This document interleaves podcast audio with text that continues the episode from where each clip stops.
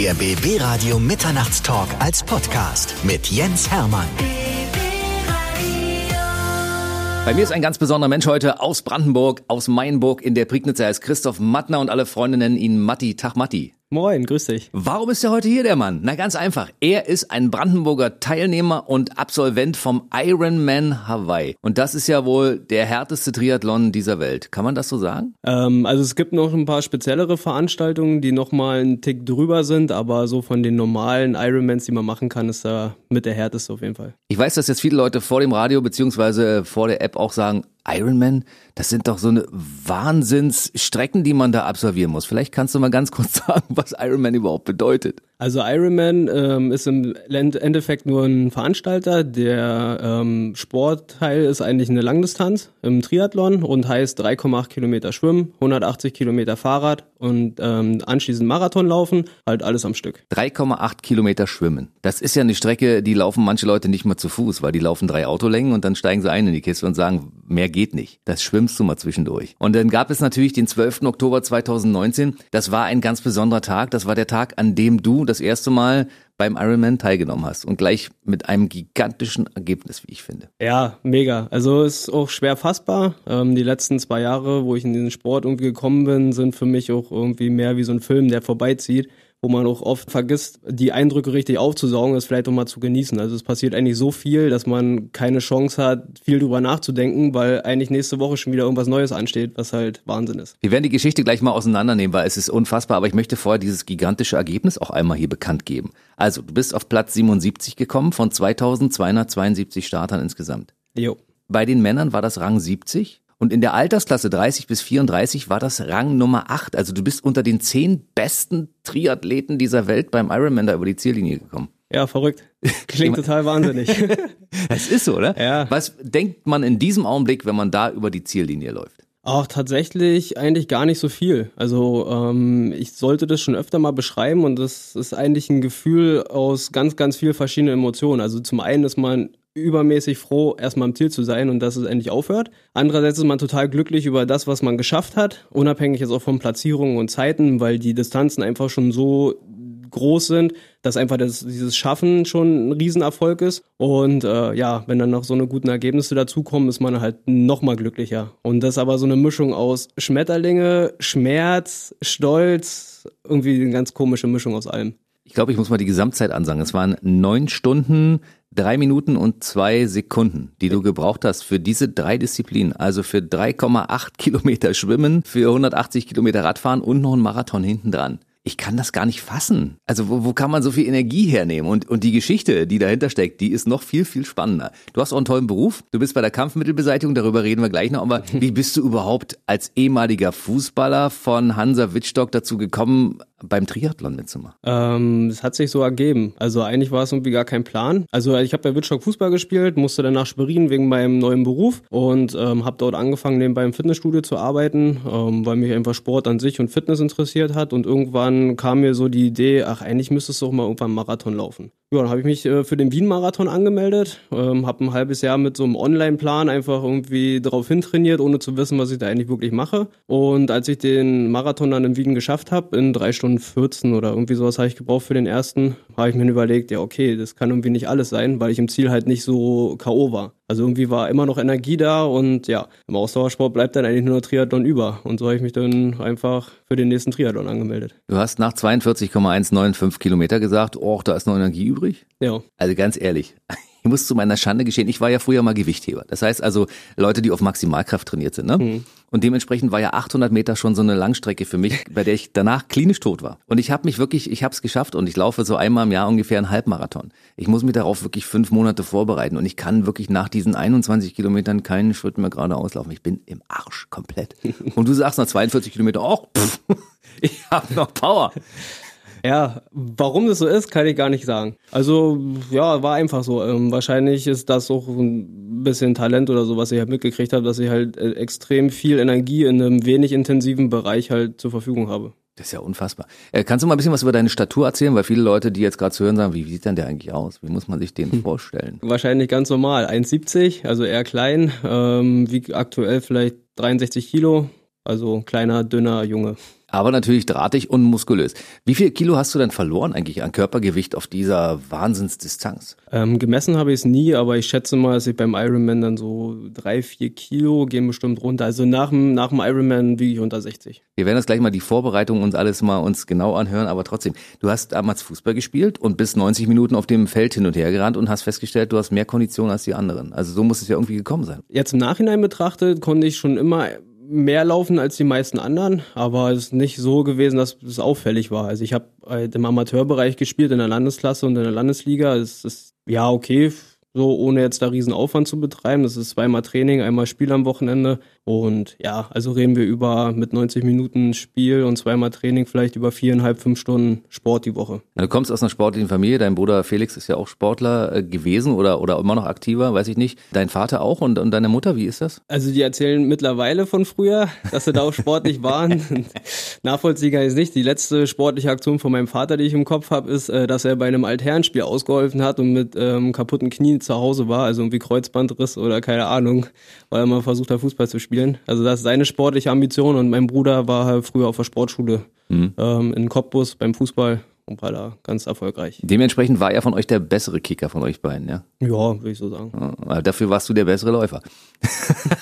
Also Christoph Mattner ist bei mir, alle Freunde nennen ihn Matti, er ist der Mann, der uns für den Ironman quasi den Sieg nach Hause geholt hat. Das war der erfolgreichste Brandenburger Teilnehmer überhaupt, warst du noch? Oder? Ja. Wie viel Ironman gab es schon? Hast du mal ein bisschen die Historie dir angeschaut? Also auf Hawaii ist es Nummer 41 gewesen. Und noch nie hat irgendwie ein Brandenburger so ein tolles Ergebnis erzielt. Also wir müssen ja auch nur unterscheiden, also ich bin Amateur, dann gibt es noch die Profiriege. Also wenn jetzt zum Beispiel so ein Franz Löschke, der in Potsdam wohnt, als Profi dort startet, ist natürlich nochmal eine ganz andere Nummer, als wenn ich als Amateur hinfahre. Aber ich wüsste jetzt zumindest nicht. Nee. Ich muss mal zwischendurch eine Frage einschieben.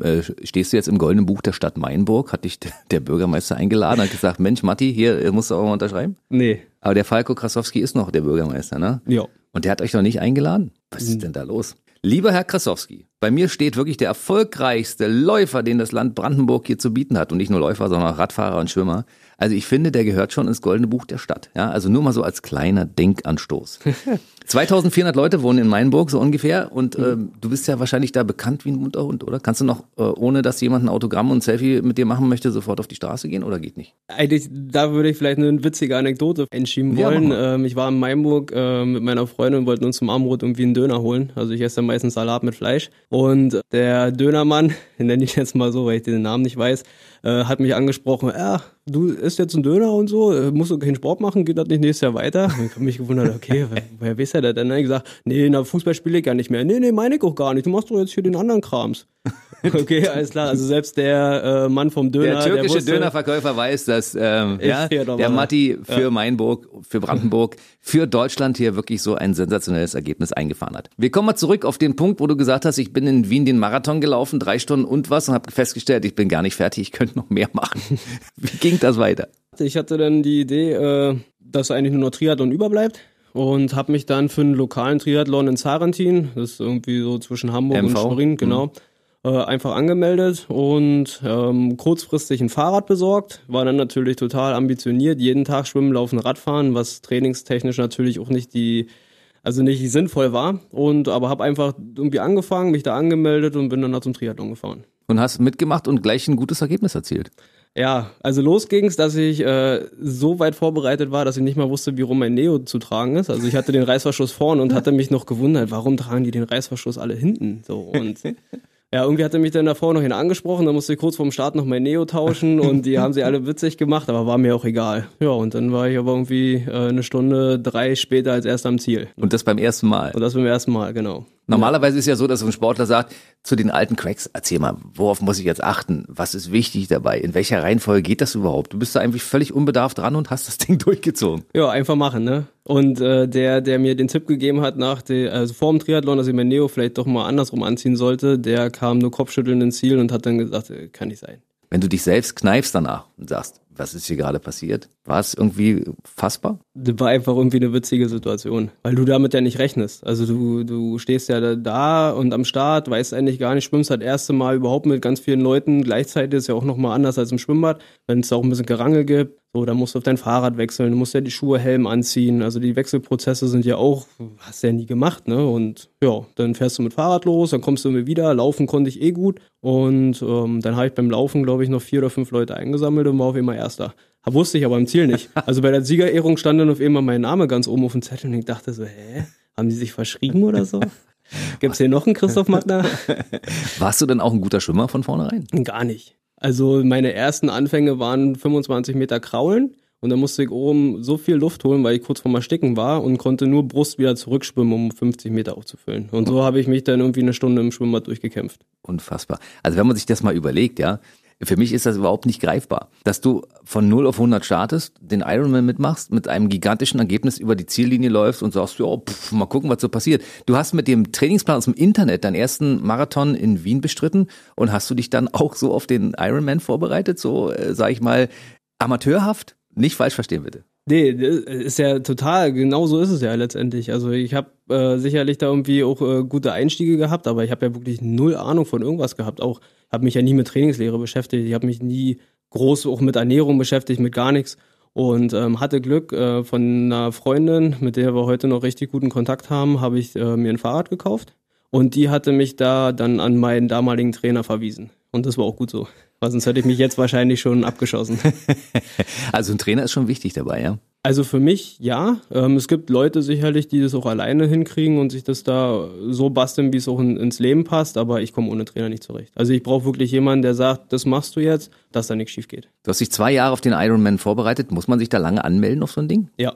Im Herbst nach Hawaii, also ich konnte ja bis Hawaii, wusste ja noch nicht, wie es nächstes Jahr weitergeht. Und nach Hawaii ist dann Oktober und da für die Rennen im nächsten Jahr sich anzumelden, ist schon eigentlich zu spät. Dann muss man schon gucken, wo sind überhaupt noch freie Plätze. Aber dein Startplatz für 2020 ist gesetzt, ja? Nee, also Hawaii kommt man ja nur hin, wenn man sich vorher qualifiziert. Also das heißt, man muss einen Ironman in irgendeiner anderen Stadt machen. Also ich hatte mich in Hamburg qualifiziert und dort muss man halt seinen Startplatz sich erkämpfen sozusagen. Und dann darf man erst nach Hawaii. Also man kann Hawaii nicht kaufen, man kann Hawaii nur über Leistung kriegen. Mhm. Und wie geht das da weiter? Wir wollen ein bisschen auf die kürzeren Distanzen gehen, also eher auf die Mitteldistanz, also die Hälfte aller Streckenlängen, um ein bisschen mehr Geschwindigkeit noch zu kriegen. Also wir versuchen jetzt Halbmarathon? Halbmarathon, 90 Kilometer Rad und 1,9 Schwimmen. Das ist immer noch so unfassbar viel.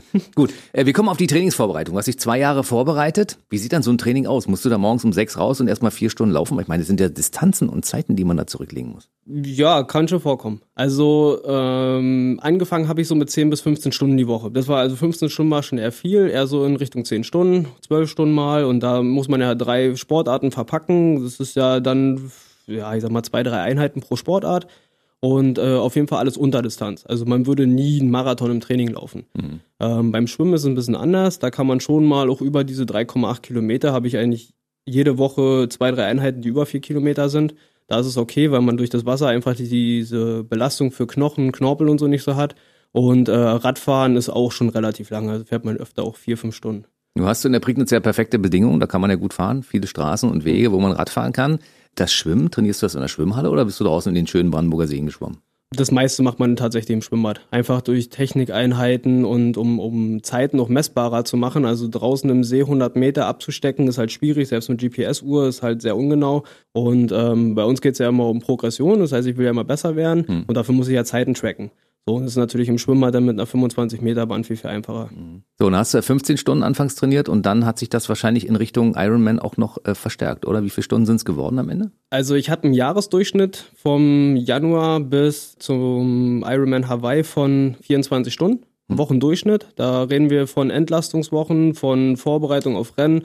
Und die Belastungswochen sind dabei eher Richtung 30 bis 35 Stunden Training.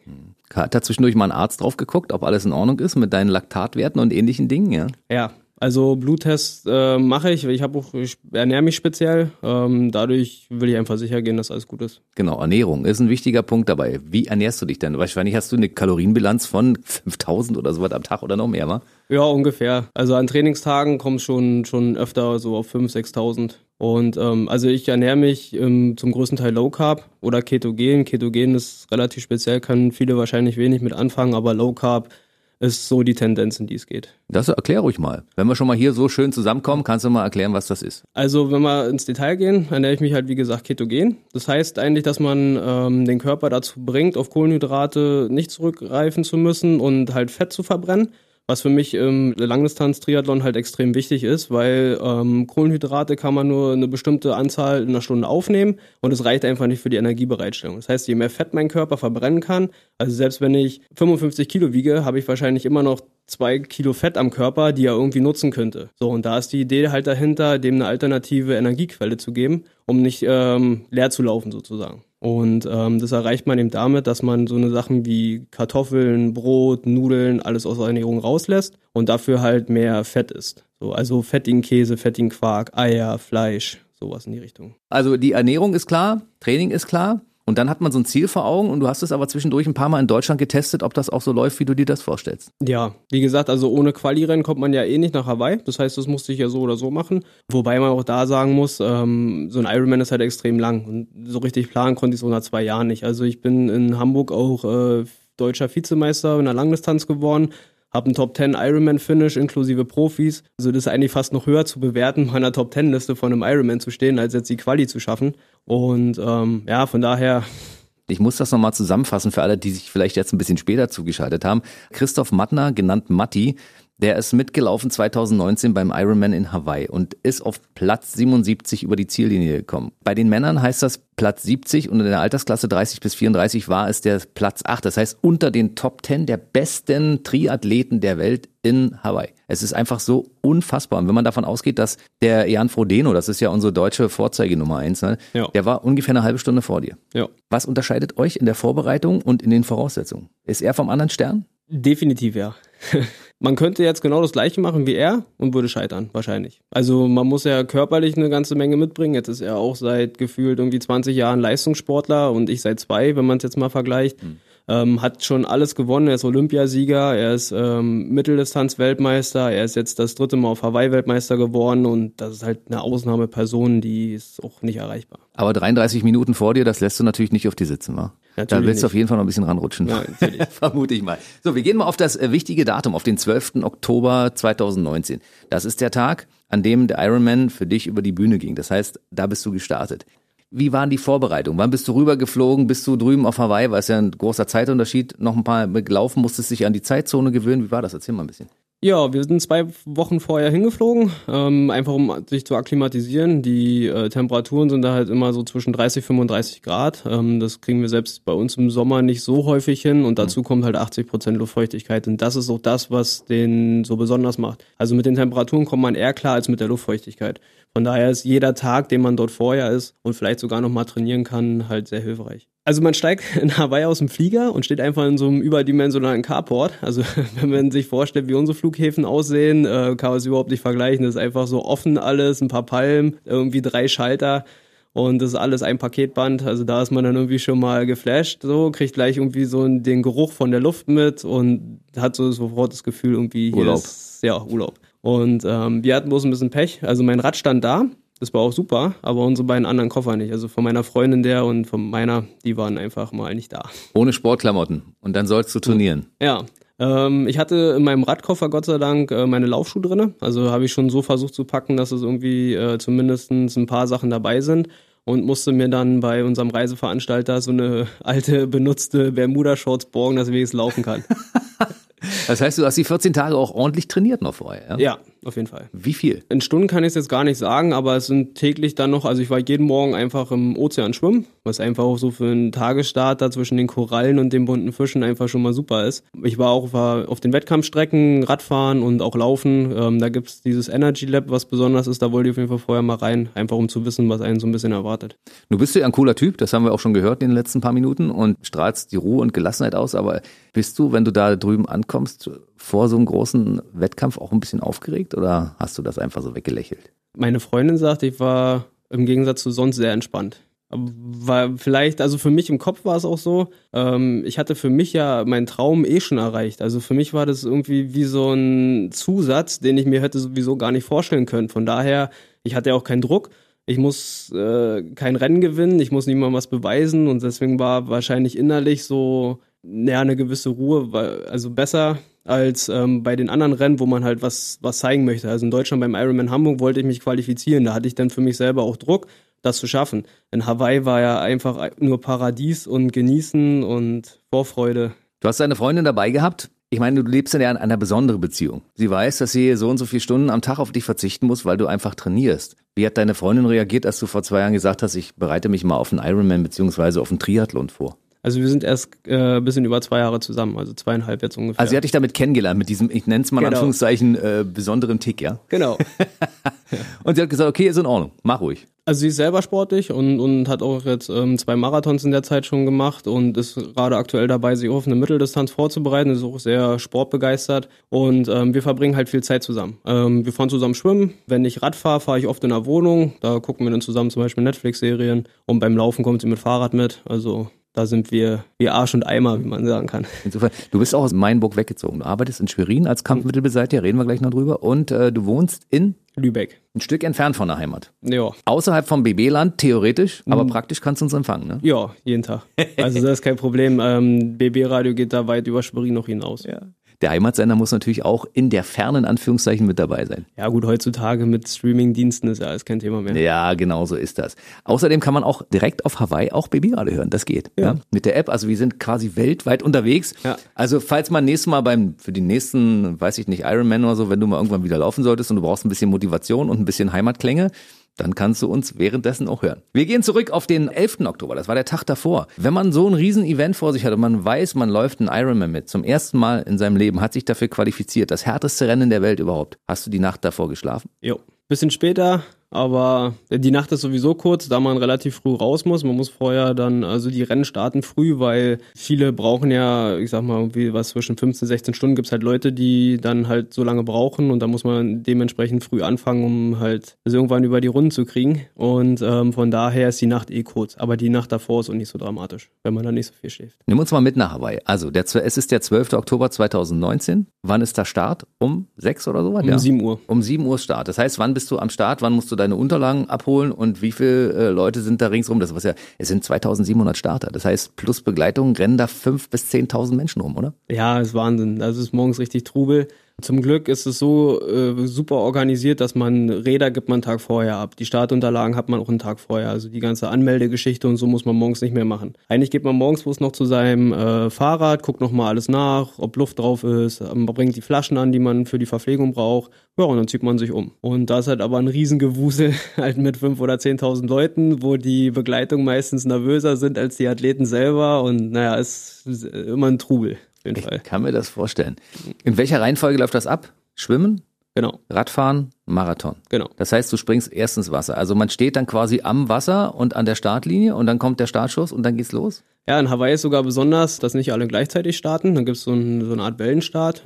Sind bei uns Männern von 18 bis 40 Jahren immer noch 1000 Leute, die gleichzeitig dann an einer imaginären Linie im Wasser sind und man treibt da wie so eine Boje vor sich hin.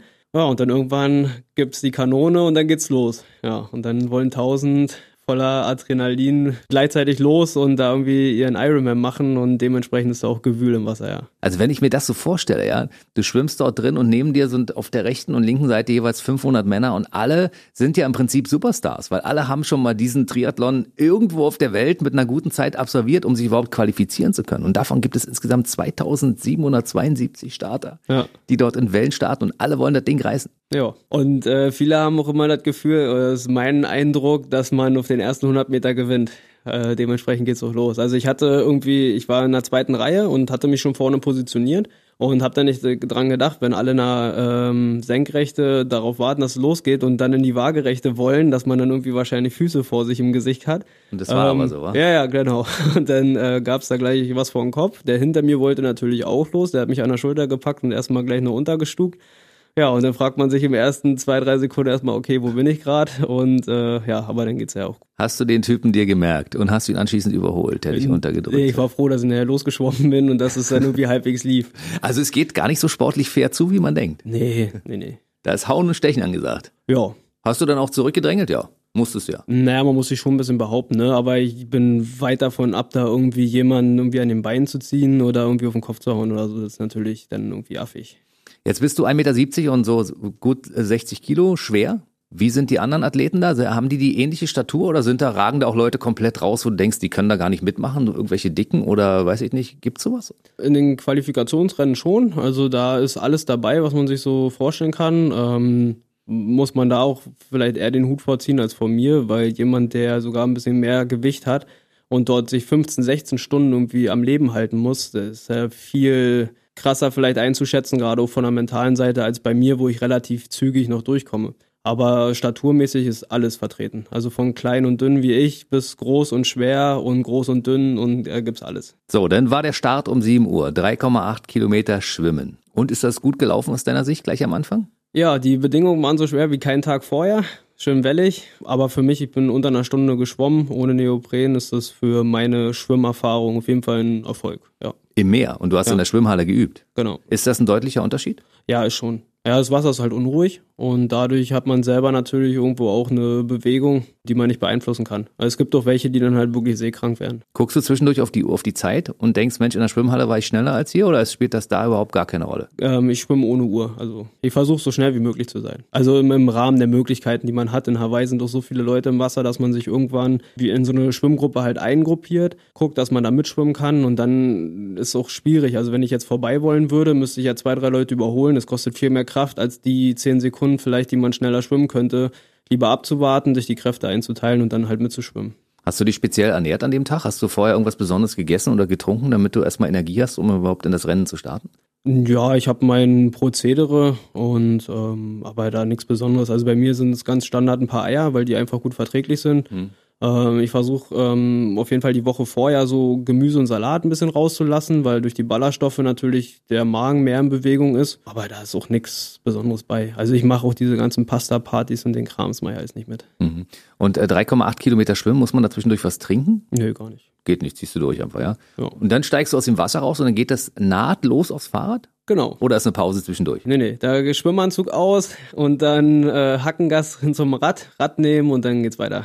Und das heißt, du rennst also aus dem Wasser noch zum Fahrrad, um eine gute Zeit rauszukriegen? Ja, also Vollsprint in der Wechselzone. Und am Fahrrad steht jemand mit einer Flasche und gibt dir was zu trinken und dann kriegst du einen Energieriegel oder was? Also man kann sich die nehmen, also es gibt da Stationen, aber ich habe meine Verpflegung am Fahrrad, also haben die meisten eigentlich, da hat man dann 2-3 Flaschenhalter oder Trinksysteme dabei, wo alles drin ist, was man braucht. Und dann geht's los. Also bei mir ist es so, ich komme aus dem Wasser, versuche so schnell wie möglich aus der Wechselzone rauszukommen, um einfach da auch den Stress aus dem Weg zu gehen. Also jeder, den man dann nicht mehr überholen muss oder so, ist natürlich dann gut. Und dann trinke ich auf dem Rad vernünftig, das erste Mal.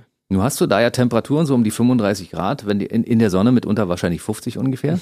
Musst du da vorher noch auf Sonnenschutz und irgendwelche Dinge achten und spezielle Sachen anziehen oder so? Nee, spezielle Sachen nicht. Also man hat so ganz normal seinen Rennanzug an, das ist so ein Einteiler, also so von so T-Shirt und kurze Hose zusammengenäht sozusagen und Eincreme, klar, ganz normal. Und dann geht's los. Strecke 180 Kilometer. Ja. Alles planmäßig gelaufen, so wie es sollte? Oder gab's zwischendurch ein paar kleine Problemchen? Nee, ich habe generell einen Fehler gemacht. Ich habe einfach mich zu wenig verpflegt. Also ich habe zwar genug getrunken, aber zu wenig Energie, weil ich halt auch keine Erfahrung habe. Ich weiß nicht genau, wie viel braucht mein Körper jetzt speziell, weil es halt für jeden sehr individuell ist. Von daher, falls jetzt welche zuhören, die da ein bisschen was mit anhören können, ich habe für 9 Stunden Triathlon 200 Gramm Kohlenhydrate genommen. Das sind 800 Kalorien. Also den Rest habe ich dann so aus dem eigenen Antrieb gemacht. Die waren schon verbraucht nach den ersten 500 Metern im Wasser, vermute ich mal. Wahrscheinlich, ja, wahrscheinlich, ja. Und da konntest du nicht aber zwischendurch noch was nachladen. Hast du das gemerkt, dass dir die Energie ausgeht? In der Nachbetrachtung schon. Jetzt ist aber auch so ein Ironman, ist Gott sei Dank bei mir nicht so. Also ich habe quasi so einen Notlauf, der auf einem extrem hohen Level ist sozusagen. Das heißt, es fällt da gar nicht so auf im Gegensatz zu den anderen. Für mich selber war es natürlich schon so, also diesen 3-Stunden-5-Marathon ist halt für mich eigentlich lockeres Jogging-Tempo. So, da geht theoretisch schon mehr. Und beim Radfahren habe ich es auch gemerkt, als ich dann in der zweiten Hälfte einfach ein bisschen mehr reingeschüttet habe, ging es dann auf immer auch besser. Also man könnte sagen, mit anderen Worten, wenn du es optimal betrieben hättest, die ganze Geschichte, hättest du auch deutlich schneller sein können noch? Aber auch nur in der Theorie. Ja. Also da ist der Tag so lang und eine Tagesform und jetzt natürlich ist es, also ich weiß ganz genau, wo Fehler sind, wo ich nacharbeiten kann, was ich machen kann, um auf jeden Fall schneller zu werden. Das ist lange nicht das Ende der Fahnenstange. Aber an dem Tag jetzt zu sagen, ja, ich hätte noch eine Viertelstunde, finde ich mal ein bisschen schwierig zu sagen. Ich fasse das nochmal zusammen. Christoph Mattner ist den Ironman mitgelaufen am 12. Oktober 2019. In der Zeit von 9 Stunden, 3 Minuten und 2 Sekunden ist er da angekommen. Bei wirklich einer Hitzeschlacht, könnte man so sagen. Über 35 Grad waren es. Ne? Und es waren 3 Disziplinen. Es war Schwimmen vornweg, 3,8 Kilometer. Es war Radfahren, 180 Kilometer. Und es war noch ein fetter Marathon hinten dran mit 42,195 Kilometer. Und das in 9 Stunden und 3. Radfahren läuft. Du bist also abgestiegen, hast gesagt, die zweite Hälfte lief dann ein bisschen besser, nachdem du nachgeladen hast sozusagen. Ja. Und dann, wie muss man sich vorstellen? Du schmeißt das Fahrrad an die Seite, Laufschuhe an und dann geht es sofort weiter? Ja, also das Rad kann man abgeben. Also da stehen dann halt sehr viele Helfer, die dann die Räder entgegennehmen und dann für dich wegstellen und du musst dann eigentlich nur wieder zu dem nächsten Beutel rennen, ja, und Schuhe an und dann geht's weiter. Hast du zwischendurch einen Überblick, wo du stehst, von der Zeit, vom Teilnehmerfeld? Gar nicht. Bist komplett raus? Ja, aber es war auch vorher nicht geplant. Also in Hamburg wusste ich es schon, da hatte ich Familie, Freunde, meinen Trainer immer in Kontakt, so, dass die ganzen Sachen halt durchgegeben werden, weil wir da was vorhatten, so, da braucht man für die Quali-Zeit eine bestimmte Platzierung und die muss man dann schon mal wissen, weil es ja auch ein Antrieb sein kann, wenn man weiß, okay, mir geht's zwar schlecht, aber wenn ich jetzt so weitermache, dann läuft's. Und aber für Hawaii hat man da nichts geplant. Die Strecke ist ja insgesamt ungefähr 225 Kilometer über die Insel, also über eine der Inseln von Hawaii. Hast du zwischendurch irgendwas gesehen? Siehst du was von deinem Umfeld oder bist du in deinem Tunnel und nimmst gar nichts wahr? Also man nimmt es schon wahr, aber nicht bewusst. Also es ist jetzt nicht so, dass man, also die Radstrecke zum Beispiel geht ja direkt am Ozean lang, fast komplett. Und da ist es aber nicht so, dass ich dann zur Seite gucke und sage, oh, es ist schönes Wasser. Vielleicht eher so, oh Mann, da will ich jetzt gern reingehen. Brennt das die ganze Zeit? Hast du die ganze Zeit Schmerzen bei dem, was du machst?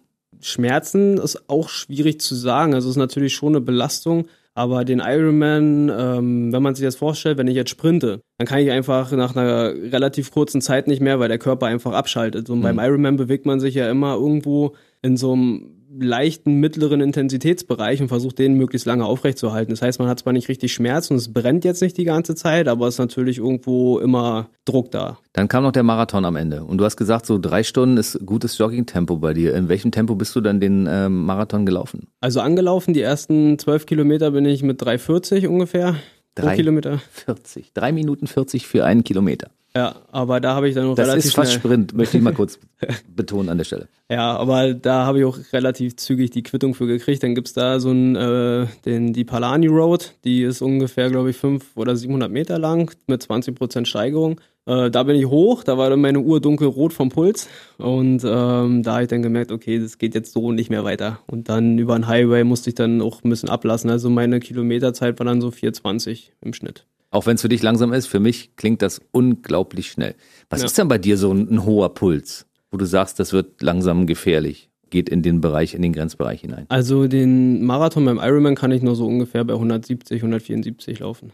Dann läufst du durch mit der Pulsfrequenz. Genau. So, und dann bist du nach 9 Stunden und ein bisschen über die Ziellinie gelaufen und hast überhaupt keine Orientierung. Du weißt nicht, wo du bist oder steht da schon irgendwas dran und du weißt, welche Zeit du hast und so? Also die Zeit sieht man dann, die wird eingeblendet über so eine LED-Anzeige und aber im Gesamtklassement oder so, keine Ahnung.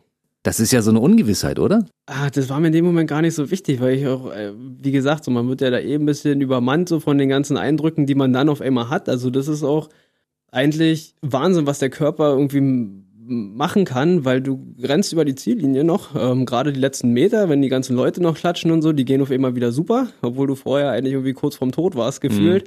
Und dann rennst du da noch wie ein junger Gott, so, lässt dich noch feiern, so, muss ja auch sein, dass man genießt und gehst über die Ziellinie und kannst danach wirklich nur noch humpeln. So, weil die Muskeln total zumachen, krampfen und so, und das ist halt immer für mich verrückt, wie der Körper so funktioniert, dass er quasi mit diesem Überschreiten der Ziellinie auf einmal weiß, okay, gut, jetzt muss ich nicht mehr, jetzt mache ich aber auch nicht mehr. Das internationale Publikum an der Seite feuert an und wenn da dran steht Germany, Christoph, Matti und feuern die ordentlich an? Ja. Das ist auch ganz egal, also da hängen alle zusammen und das ist völlig wurscht, wo man herkommt oder was man macht oder wie schnell man ist oder so, da wird jeder gefeiert. Wie viele deutsche Teilnehmer hatten wir denn 2019? Oh, das weiß ich gar nicht genau, 300 vielleicht oder so. Waren doch eine ganze Menge dabei. Wir sind gut dabei im Triathlon, ja, beziehungsweise 300, glaube ich, deutschsprachige, also Österreich, Schweiz noch mit bei. Dann rennst du über die Ziellinie, der Körper sagt, okay, ich hab's geschafft, jetzt muss ich nicht mehr. Und dann legst du dich hin und sagst, ich hab Schmerzen, möchte jetzt gern sterben. Nee, bei mir geht's irgendwie immer noch ganz gut. Also ich bin da irgendwie nicht völlig im Delirium. Ich bin nicht allzu spät reingekommen und trotzdem war das komplette Medizelt schon voll mit Leuten, die irgendwie so am Tropf hängen, die dann halt so ein bisschen Flüssigkeit nachgepumpt kriegen. Ja, und dann gibt's da so einen Park für Athleten. Da gibt's dann Essen, Trinken, Massage umsonst, alles. Da kann man dann seine Medaille holen und Handtuch gibt's auf Hawaii und kann man noch ein Foto machen und ja. Dann watschelt man da so durch, so weit wie es noch geht. Und wann kam das erste Mal, als du realisiert hast, ich bin hier relativ gut über diese Linie gekommen und bin einer der Favoriten? Eigentlich war mein Gedanke ja andersrum. Ich habe gesehen, wie die Abstände nach vorne waren und habe mich eigentlich geärgert, dass ich auch den Fehler mit der Verpflegung gemacht habe. Also da ist der Ehrgeiz dann irgendwie doch immer noch größer, um zu sagen, so ja, irgendwie an einem guten Tag wäre es auch drin gewesen. Also wir hatten schon noch andere Sachen trainiert, ist natürlich dann immer schwierig irgendwie überhaupt, das war meine zweite Langdistanz und da überhaupt irgendwie Ansprüche an sich zu haben und so, ist halt auch der Grund, warum auch ich im Training halt immer durchziehe, aber manchmal ist es dann auch ein bisschen doof, weil man sich dann doch nicht so richtig freut. Wie lange hat es dann gedauert, bis du deine Platzierung erfahren hast? Die wusste ich schnell. Ich bin dann durch, ich gehe mal gleich zur Massage durch und eine halbe Stunde später war ich bei meiner Freundin und die hatte ja die ganzen Zeiten und Ergebnisse dann.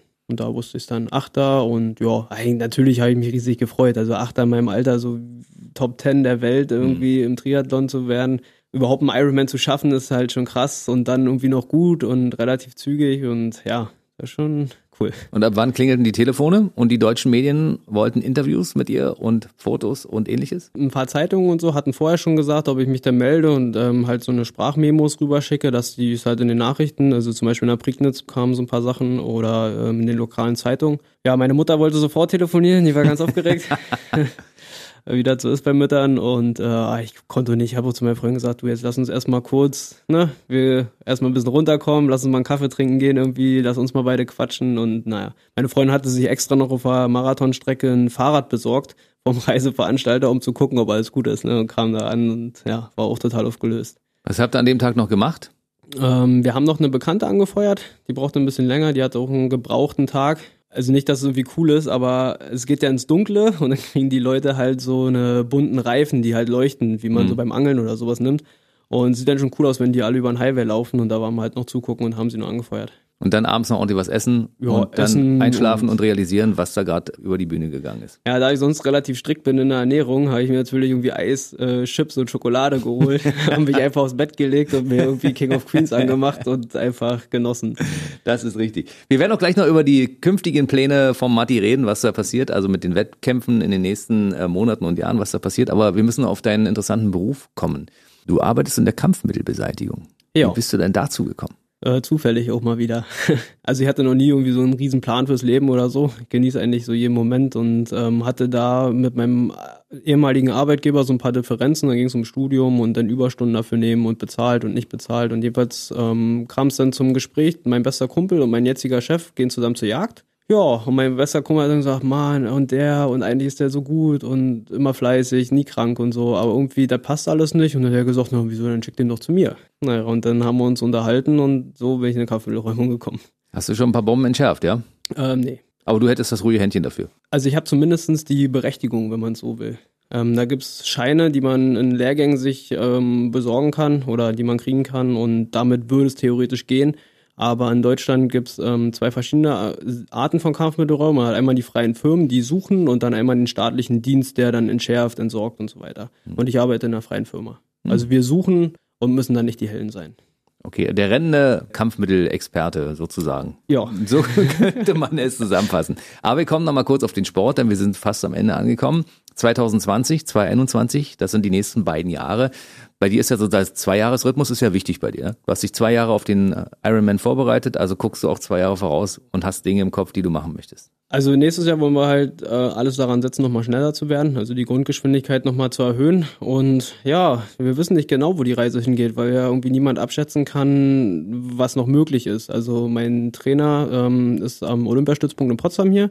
und trainiert so unsere Kurzdistanzgröße Laura Lindemann und Ina Eim und sowas. Also hat da riesen Erfahrung und meinte dann auch öfter schon mal so, ich bin so ein bisschen Rätsel für ihn.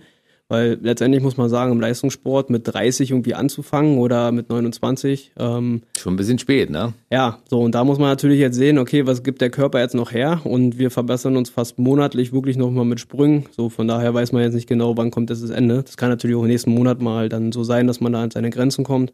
Aber ich bin immer gesund, ich bin immer fit, nie verletzt. Ich kann immer das Training durchziehen und von daher schauen wir mal. Es soll aber schon so sein, also mein nächster Traum wäre, nochmal als Profi auf Hawaii zu starten. Aber Tokio 2020, Olympische Spiele oder sowas, kommen für dich nicht in Frage? Geht leider auch nicht mehr. Geht es schon zu spät, ja? Ja, ich habe das Glück, dass ich nicht mehr allzu schnell sein muss. Ich muss bloß lange mittelschnell sein. Also diese ganz schnellen Sachen, da reden wir ja dann von 10 Kilometer unter 30 Minuten. Das kann ich nicht mal so laufen. Aber du könntest 2024 zum Beispiel, wenn das olympisch werden sollte, dieser Triathlon, dann auch durchaus mitmachen? Das wäre dann wieder denkbar.